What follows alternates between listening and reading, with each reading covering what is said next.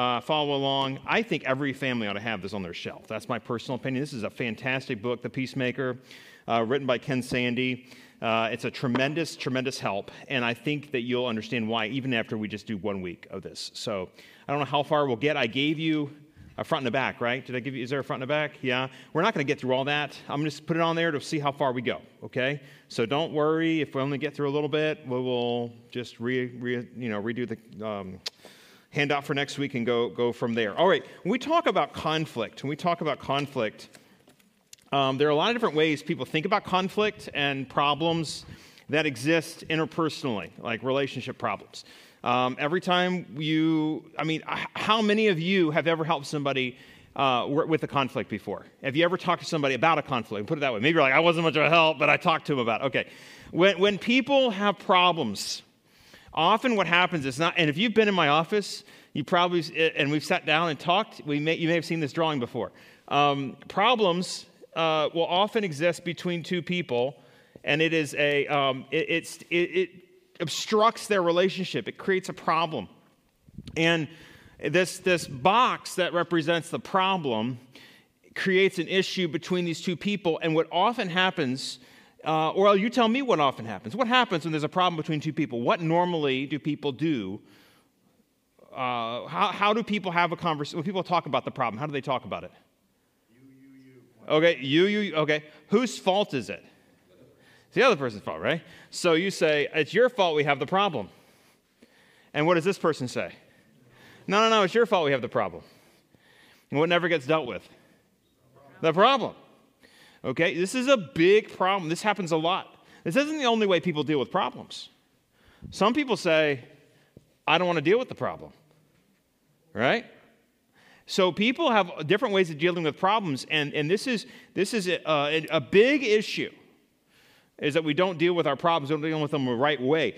There are three ways that people tend to look at conflict. I, I gave you a definition of conflict at the top there. It's a difference in opinion or purpose that frustrates someone's goals or desires. I think that's a good way of saying it. You know, there is a difference between two people that frustrates one of the goals of the people, or maybe the goals of both people, or their desires. You want something, you're not getting it, or you don't want something and you are getting it. That's another way I like to say it. All right? So, what, how do people look at conflict? What are some ways people look at conflict? In the book, uh, he gives an example of coming to a river, and there is a need to cross a river as, as, a, as, a, as a way of conflict. And there, is, there are three ways that people can think about conflict, and I think this, this works well. The first is as a hazard that threatens me. Okay, as a hazard that threatens me. Some people, when they have conflict, they run away. They don't like to deal with conflict. They think of conflict as a hazard. It is a danger zone. So you come to the river, there's the river, you're like, look, we, we just we can't try, we can't do anything about this. We, we've got to back up, we got to find a bridge somewhere. Like we, we, we can't get close to this river. It's too dangerous. Okay? And, and you, you got to get on the other side, but you, this is not where we're going to cross. It's too dangerous, it's too fast. You, you, you visualize all the ways in which trying to cross the river is going to end in somebody going to the hospital, right? And think about this, that's a metaphor, but think about how this works with our personal lives. Like there is a conflict, and you immediately think of it as a hazard. Oh no, I don't want my bubble to be broke. I don't want my, um, my comfort zone to be threatened. I don't want anything to be hurt. I, I, I feel threatened. Some people also consider, um, consider problems like an obstacle, an obstacle to be, be crossed or conquered uh, no matter the consequences. So if we go back to our illustration he uses in the book of people coming to a river and there's the river and the first guy is like, oh no, I don't want to deal with this. The other guy says, we just got to forge ahead. And he jumps into the river and tries to wade across and all it doesn't matter what happens he's going to cross that river and some people are like this and I, i've talked to couples like this and, and a lot of times those two sides are married to each other right one person's like, I don't want to deal with this. The other one's like, we're going to deal with it now, right? That is often how, how it works. Uh, it's not always how it works, but some people see it as a hazard, some as an obstacle to be overcome no matter, or conquer quickly no matter the consequences. Um, the third way that is the correct way we should see this, not as a hazard, not as an obstacle, but as an opportunity. We should see We should see problems and conflict specifically as an opportunity. And so, in the illustration in the story, they think together, they find a big log, they work, they get the log, and they work teamwork together to put the log across the river, and they cross on the log to get from one side to the other. They conquer the obstacle with teamwork versus seeing it as an obstacle or as a hazard. So that's some ways people look at conflict. Which way do you tend to look at conflict? Think about it. Do you see it as a hazard, as an obstacle, or as an opportunity? The, the way he describes different ways that people deal with conflict, he calls a slippery slope of conflict. Some of you have seen this picture, so I'm going to draw it out best I can. You might want to find a little spot and draw this out because um, this is very helpful. It's kind of like a, um, a, a scale, if you will, of, of responses to conflict. So, what I'm going to do is start on the right side of this scale. There's a, there's a right side, there's a left side, there's a middle. And on this side, he's going to call these the attack responses. So, of, of this, this would be like the obstacle to be overcome, okay? And of the attack responses, there's a tends to be a focus on the you. And that's one of your blanks there. It tends to be a focus on you. So, what I mean by that is it's not focusing on me, I'm focusing on the other person. This is a lot with what we see with my little diagram here.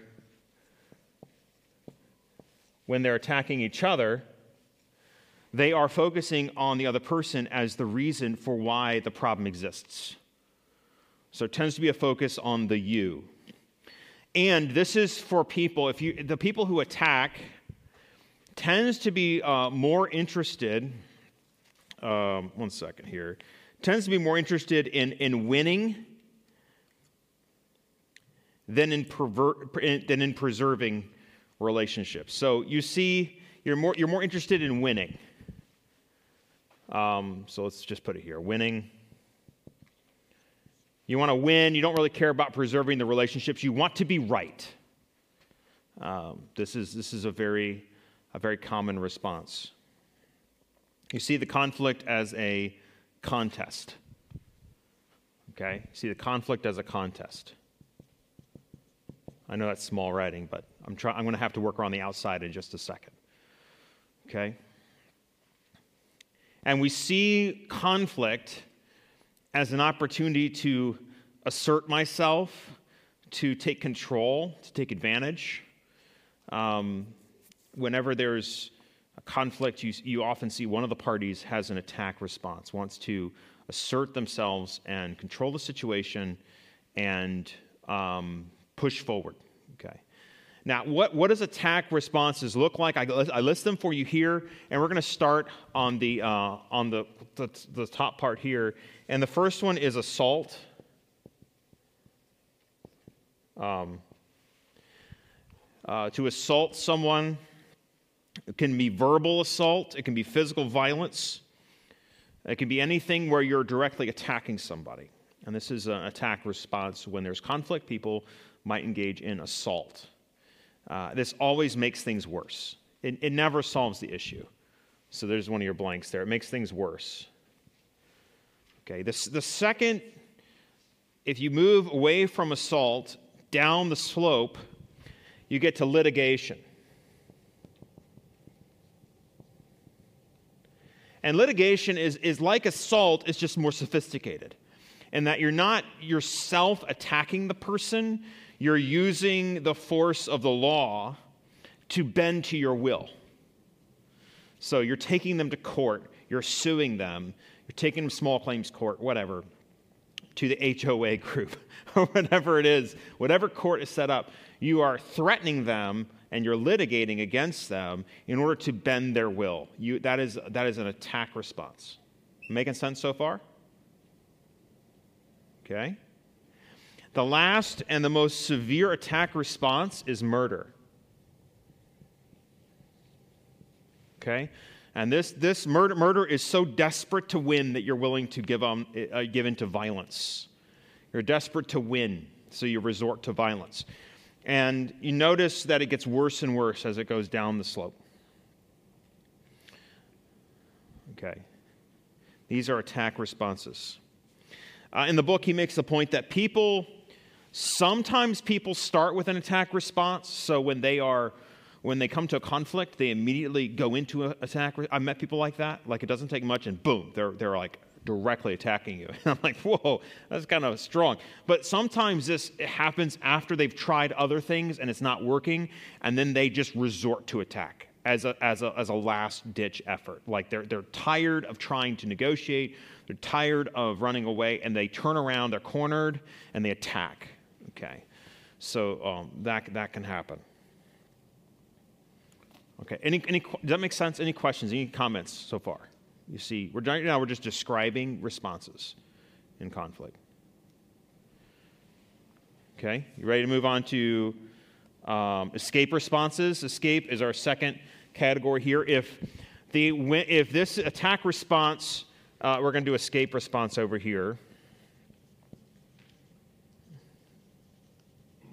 If the attack response is focused on you, what is the escape response focused on? It's on me, right? I'm going to solve this problem by getting out, by running away, by not dealing with it, by not talking about it, etc. So there's several things we see. There are three main things we see in escape responses. The first one on, on the other side of this is denial. Pretend like no, nothing's wrong. Okay? Denial means temporary relief. Let me finish my blanks here. I'm sorry I didn't finish all this. The escape rep- response focuses on me, and it's for those who would rather avoid conflict than resolve it. So it's about avoiding rather than resolving the conflict, okay? Whereas the other one was about winning, okay, winning at all costs. This is about avoiding, avoiding conflict. Would rather everybody, nobody get upset. Everybody's got somebody like that in the family. Just don't want anybody to get upset. We're not going to talk about something. You know, we're not going to do this. We're not going to deal with it. We'd rather deny it. Um, it's temporary and it's relief, but it only in the end makes things worse. Um, the second is flight. So we go from denial to flight, which is running away, uh, running away from problems. It, postpones the proper solution, is just postponing. That's one of your blanks there to postpone. And the most extreme version of escape response reflects the most extreme version of an attack response.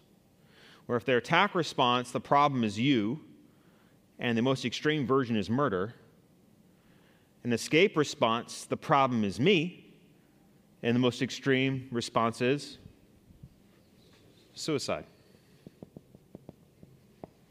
Okay? Is the ultimate way of people trying to escape, final way of escaping, trying to get out. Um, so, attack and escape. And, and there's got to be one more in the middle, which is what he calls peacemaking. Peacemaking. So, um, this is the attack response. Uh, the escape responses and the peacemaking responses uh, are here in the middle. And we're going to start with all the way on the left and work our way over to the right.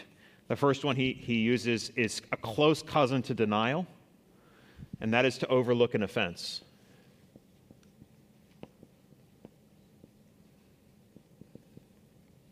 Now, the Bible says we can do this, right? Can you, can you tell me where it says that? Yeah. As much as possible, live at peace with all men. Okay, there's another verse I'm thinking of. Yeah. Love covers a multitude of sins. Okay? Covers a multitude of sins. It's not denial. You're not denying it. You're covering it. There's a difference. And we'll, we'll get into, we'll spend a lot of time on each one of these at a later date. I'm giving you an overview here at the start. Okay? Um, as we move towards uh, this, we have reconciliation.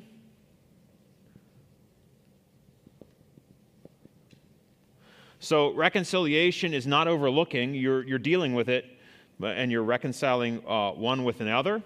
When, uh, then, then there's negotiation. I'm going to run out of space. I'm sorry. negotiation, uh, mediation,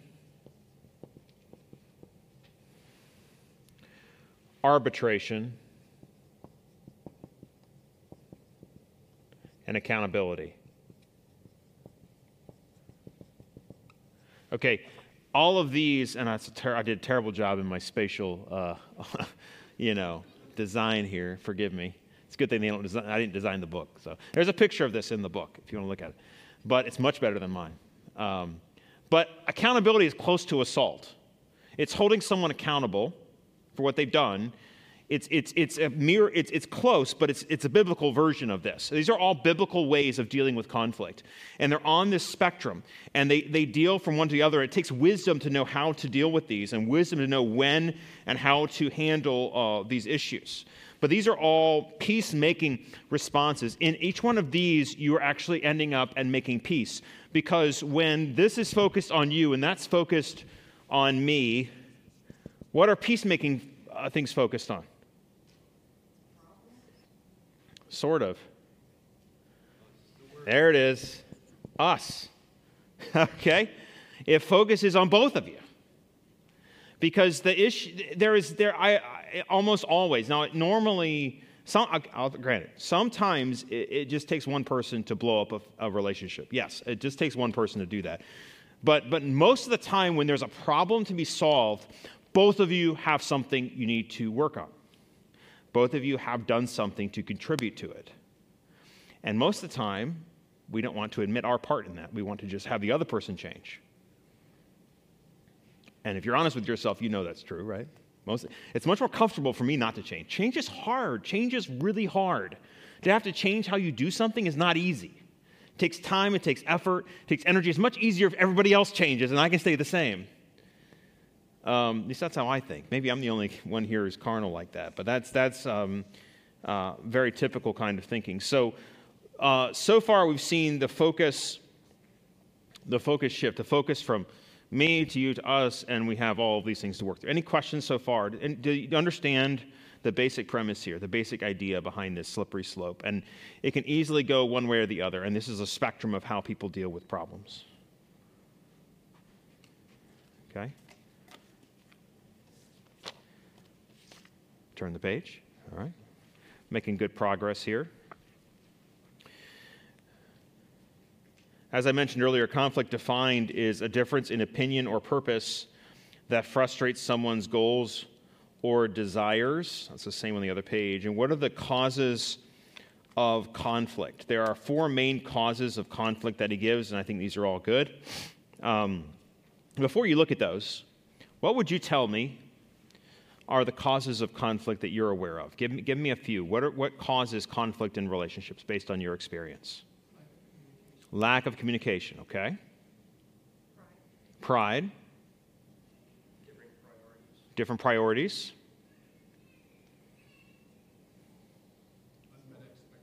Unmet expectations. Good. Self focus. Yes, ma'am. Selfishness, self focus, selfishness, Sarah. Stressful situation. Good? Absolutely. Difference of opinion. Yeah, I think we're, we're, um, we've hit almost all of them. Look at your list here. Number one is misunderstandings from poor communication. Misunderstandings from poor communication. Sometimes conflicts are misunderstandings. Okay, is it possible that you just misheard? Yes. Sometimes that's hard to admit. My wife and I have had conversations before where it's like, you said this. I'm like, I, I, and eh, I'll be like, I didn't say that. I said this. No, I heard you say this. Well, I heard you say this. No, I didn't say that. I, okay. Have you ever had that conversation? Yeah, right? It's like, and you replay when I when I'm replaying what my wife said to me, and she's like, "That's not how I said it." Or worse, she's replaying what I said, and I'm like, I don't remember saying it that way.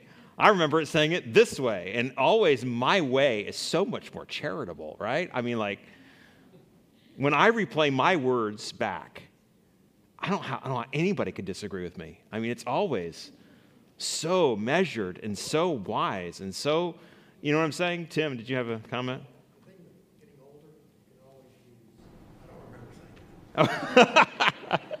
Tim says, in case you couldn't hear him, the thing with getting older is you can always say, I don't remember, I don't remember saying, I'm, going to pull one of those uh, people before Congress things. I don't recall. Uh, the answer escapes me at the moment, etc. Um, the point I'm making is that uh, misunderstandings, actually just straight up misunderstandings, like you weren't actually trying to do anything sinful. The other person wasn't actually trying to do anything sinful. It was like you just like missed each other. Okay? That happens, and you have to allow that to be the case.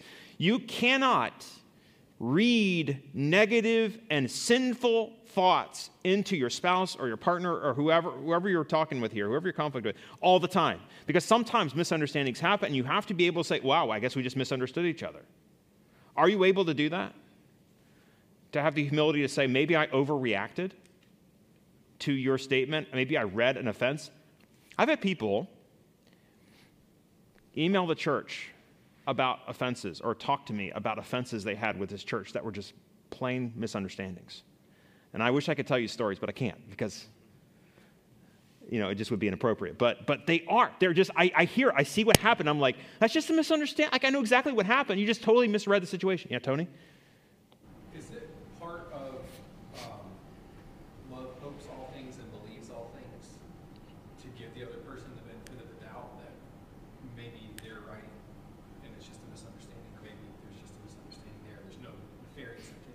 Yeah. So he asks, is that part of hope? Love hopes all things and believes all things and bears all things. Uh, yeah. One of the one of the uh, descriptions of love is love believes all things, and that has to do with not being cynical. Yeah, absolutely. So. Uh, I give this example when I talked about 1 Corinthians 13. Uh, forgive me for repeating myself, but I think I love it. Is that if, if a, um, a husband and wife are talking to each other, and a husband says, Hey, honey, have you seen my keys? And the wife says, why do you always blame me for losing your keys? Wait, what? What just happened? He, all he said was, Have you seen my keys? She hears, Where did you put my keys? Right? Now, it's possible that in the past he did say, Why are you always taking my keys and putting them in places I can't find them? That is possible. But if you're going to be if you're going to extend love and generosity and kindness to the other person, you have to be willing to hear what they're saying and not, what, and, and, and not read into what they're saying. And you're exactly right. You have to love them enough to listen to their words and take them at face value and give them an opportunity to grow. Um, and, and then the other side, you, you should not be using your words to cut without, you know, I didn't say that, plausible deniability stuff. Don't do that. Speak truth. Okay. Great, great comment. Yeah, absolutely. Misunderstandings happen. And, and I think that's, we ought to allow that to, to be a case. Uh, second is differences, difference in values, goals, gifts, priorities. He lists about 10 different things. Differences. What matters to you? What, what do you value? And what does your spouse value? What do you, I use spouses here because it's very common conflict often in the home. But it could be anything from work. It could be work. What does your boss want? What do you want? What does your uncle want? What do you want? I, it could be any. It could be any relationship where there's just a difference of of what is important. Some people want to have like like for example, you're having the family over. We're having our family over for Thanksgiving, and we can make a decision. Like we want to. Do we want to spend a lot of money on? Uh, I don't know, an event and go somewhere and do something? Or do we just want to stay home and enjoy each other? Like if we went to, let's just imagine a football, let's say we went to a football game. We go to the football game and it's loud, but we get an exciting, like, is that worth all the trouble? And one spouse is like, we need to go to a football game. It would pull us together. The other spouse is like, that sounds like a horrible idea. And you have difference of opinion, differences in values, differences in goals. One, one of the goals is to have a good time. The other goal is to have those emotional, like, talking sessions with the family. Like, you see what I'm saying? Those differences can cause problems. And you can feel like the other person is not listening to you, they're not, they don't have your best interest in mind, et cetera, et cetera. So, difference in values. Um, the third one is competition over limited resources. So, competition. Um, what's an example of that? Oh, finances. Yes, a very limited resource, right? Uh, time. Yeah, time. Are we going to spend time doing this? We're going to spend time doing that. Um, yeah, the kids. If you have kids, like what you do with the kids and, and what they do with their time, time, money. Space. Space, Space yeah, with the house. Yeah. Okay. or, or even let's let's let's think about this. Like like let's say let's say um, man retires from his man has been uh, working for you know 50 40 years and, and decides he's going to retire and he wants a man cave and he wants to take the downstairs and turn it into his little place where he goes and watches football and he has the guys over and they play ping pong and then they have a, he has this whole like imagination thing, eh, thing built up. And the wife, she's been working for a long time too, and they both retire and they come home and she has a sewing room in her mind, right? They only have so many rooms in the house. And you can't have a sewing room that's also a man cave. We all know that. That just doesn't work. so, competition over limited reach. Space, that's a really good one. Space, money. Wait, I thought we were going to spend money on this. Wait, what are you doing? Why, how, why did you spend so much money on the groceries this week? Why did you spend so much money on this, right? Um, competition. Uh, husbands and wives are, are often very competitive, and they see each other and they, they, they compete with each other for, for these things. Any other comments on that? Does that make sense? Competition with kids. Explain. Um, going for the affection of kids ah. or making the kids choose sides. Competition over, uh, over kids or, or for kids. Yeah. Oh, no, no. we can talk about that later. yeah, so like competition for the kids, right? You, you want the kids to love you more. So you, you might even pit them against the spouse. I have seen couples do that. I have seen couples say, well, your dad's just a little stickler and I'll let you have as much Halloween candy as you want, you know, or whatever. You know, they do things like that in order to make the kids like them more. It's, sorry about that. It, it, it can be really, really dangerous. Um, competition for affection, I guess is a way you could call that. Uh, or sinful attitudes and habits is, is the last. Sinful attitudes and habits. Pride, we mentioned pride. Um, habits, uh, gambling, drinking, um, I mean, all kinds of habits can really cause problems. Uh, sinful habits can cause all kinds of issues in the home. Laziness uh, is, is a terrible, terrible thing. And it's a husband problem and it's a wife problem. It can be either side. You know, it doesn't have to just, we tend to harp on men for being lazy, coming home, popping their feet up and watching ESPN, but women can do the same thing, right? It can be either side. Um, and, and I'll stop there because I don't want to get in trouble. But the idea is that we all can have sinful attitudes and habits. You know what I'm saying? And that's not my wife wouldn't get me in trouble. I'm just saying. I'll let her talk to you ladies about all your. Okay, thank you, honey.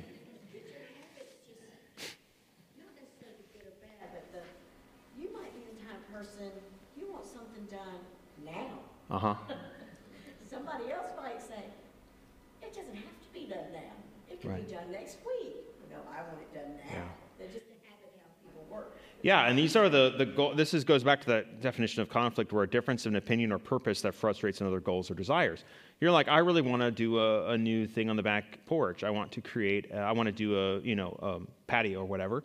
And the other's like, well, you know, we don't need to, we need to spend the money on that now. Let's, let's go on vacation instead. Okay. Totally different goals, totally different um, ideas of what is worth our time what is worth our, our money. So I want to end on this, and then we will pick up uh, where we leave, we leave off here.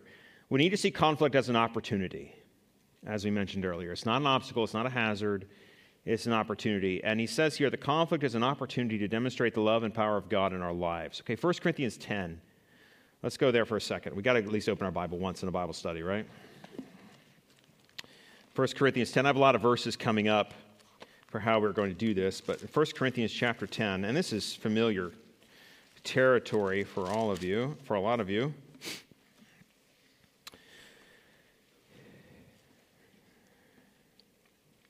He says this Therefore, whether you eat or drink or whatever you do, do all to the glory of God.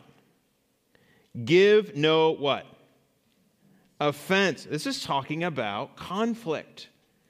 Give no offense either to Jews or to Greeks or to the church of God, just as I also please all men in all things, not seeking my own profit, but the profit of many that they may be saved. Imitate me, just as I also imitate Christ. We need to see conflict as an opportunity specifically to glorify God, to demonstrate the love and power of God in our lives. Whenever you have conflict, you need to see it okay, here is a chance for me to show other people how God works in real life.